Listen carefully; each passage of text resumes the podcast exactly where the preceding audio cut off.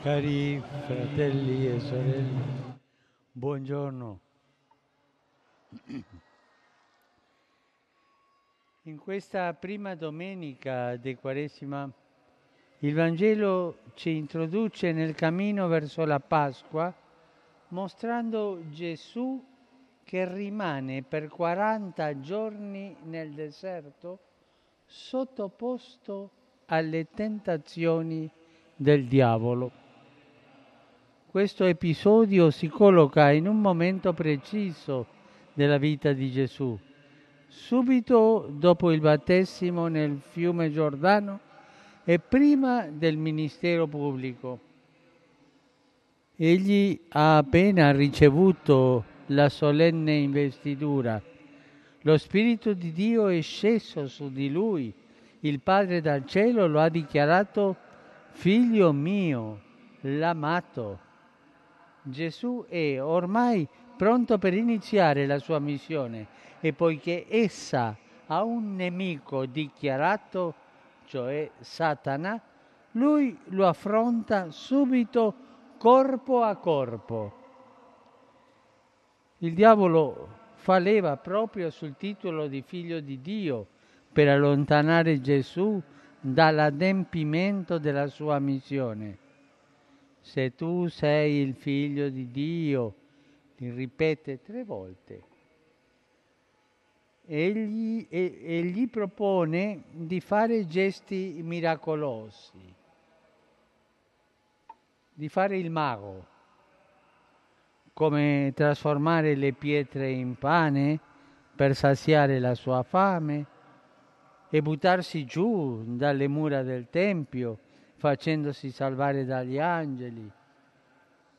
A queste due tentazioni segue la terza, adorare lui, il diavolo, per avere il dominio sul mondo.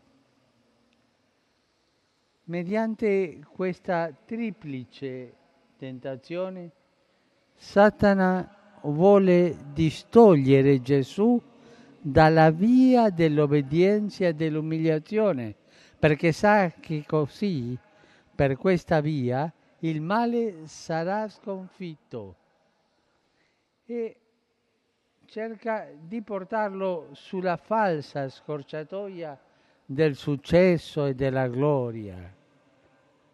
Ma le frecce velenose del diavolo vengono tutte parate da Gesù con lo scudo della parola di Dio che esprime la volontà del Padre.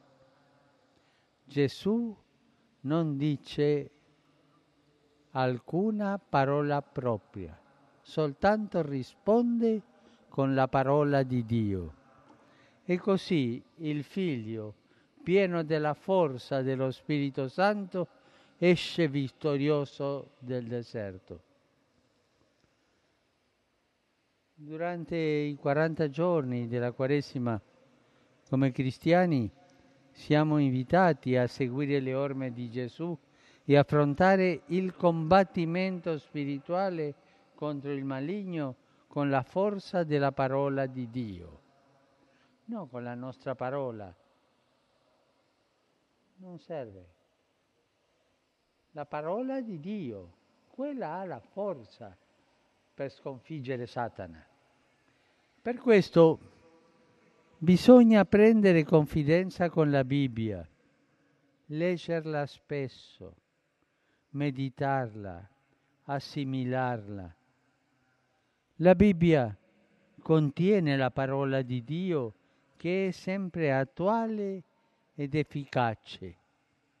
Qualcuno ha detto, cosa succederebbe se trattassimo la Bibbia come trattiamo il nostro telefono cellulare? Se la portassimo sempre con noi, o almeno il piccolo Vangelo tascabile, cosa succederebbe?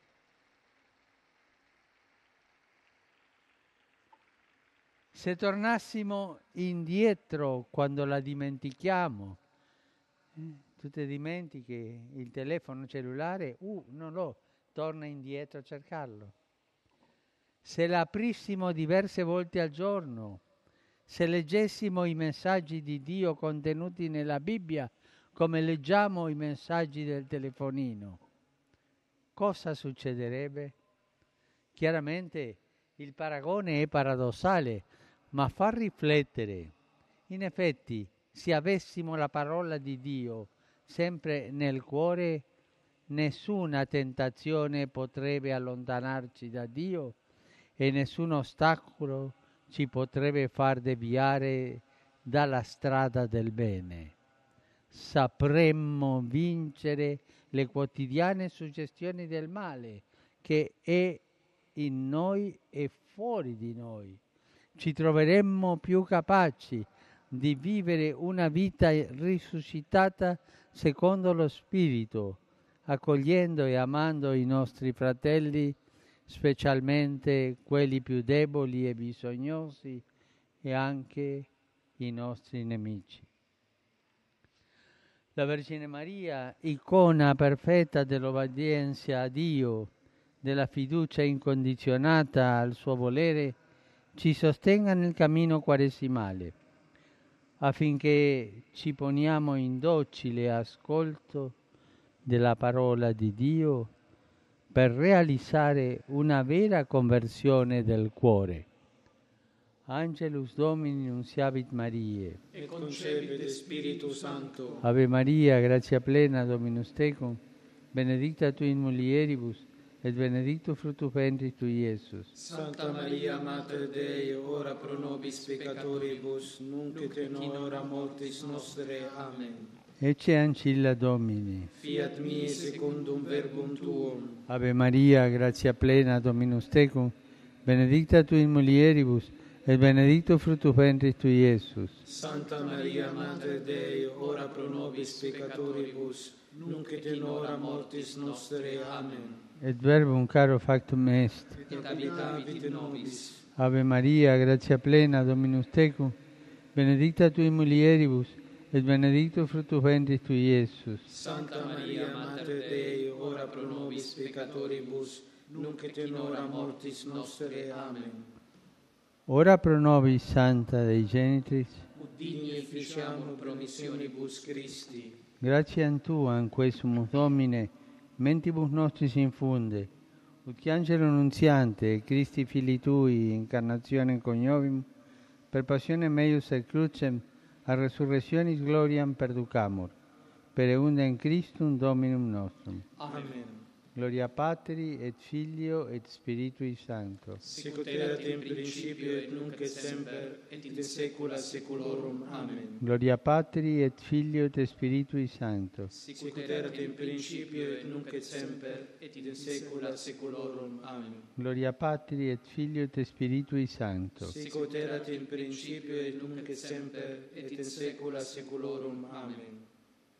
pro fidelibus defuntis requiem aeternam donaeis Domine. Et lux perpetua lucet eis, requiescant in pace. Amen. Sit nomen Domini benedictum. Ex hoc nunc et usque in saeculum aiuterium nostrum in nomine Domini. Qui fecit caelum et terram. Benedicat vos omnipotens Deus pater et filius et spiritus sanctus. Amen, amen.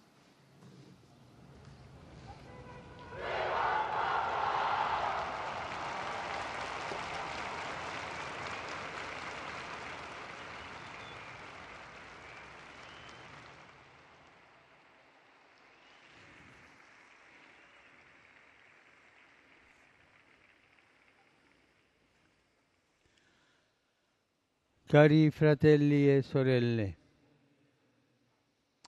rivolgo un cordiale saluto alle famiglie, ai gruppi parrocchiali, alle associazioni e a tutti i pellegrini venuti dall'Italia e da diversi paesi. Saluto i fedeli provenienti dalla diocesi di Madrid, Cordova e Varsavia.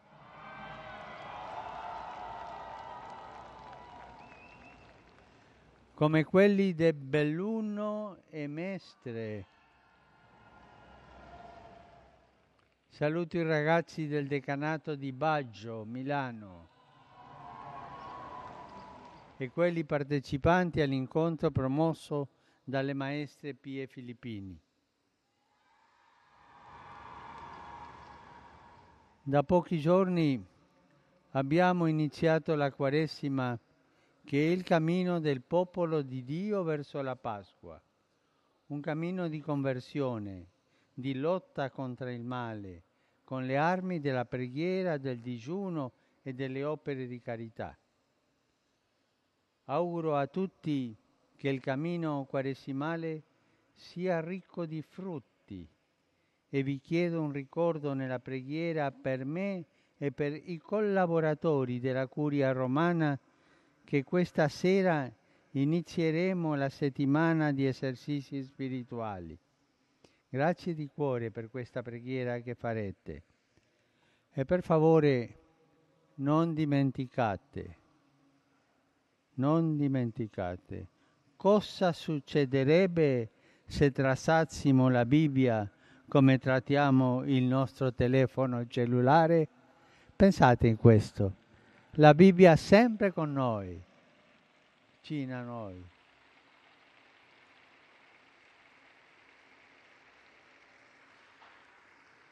Vi auguro buona domenica, buon pranzo. Arrivederci.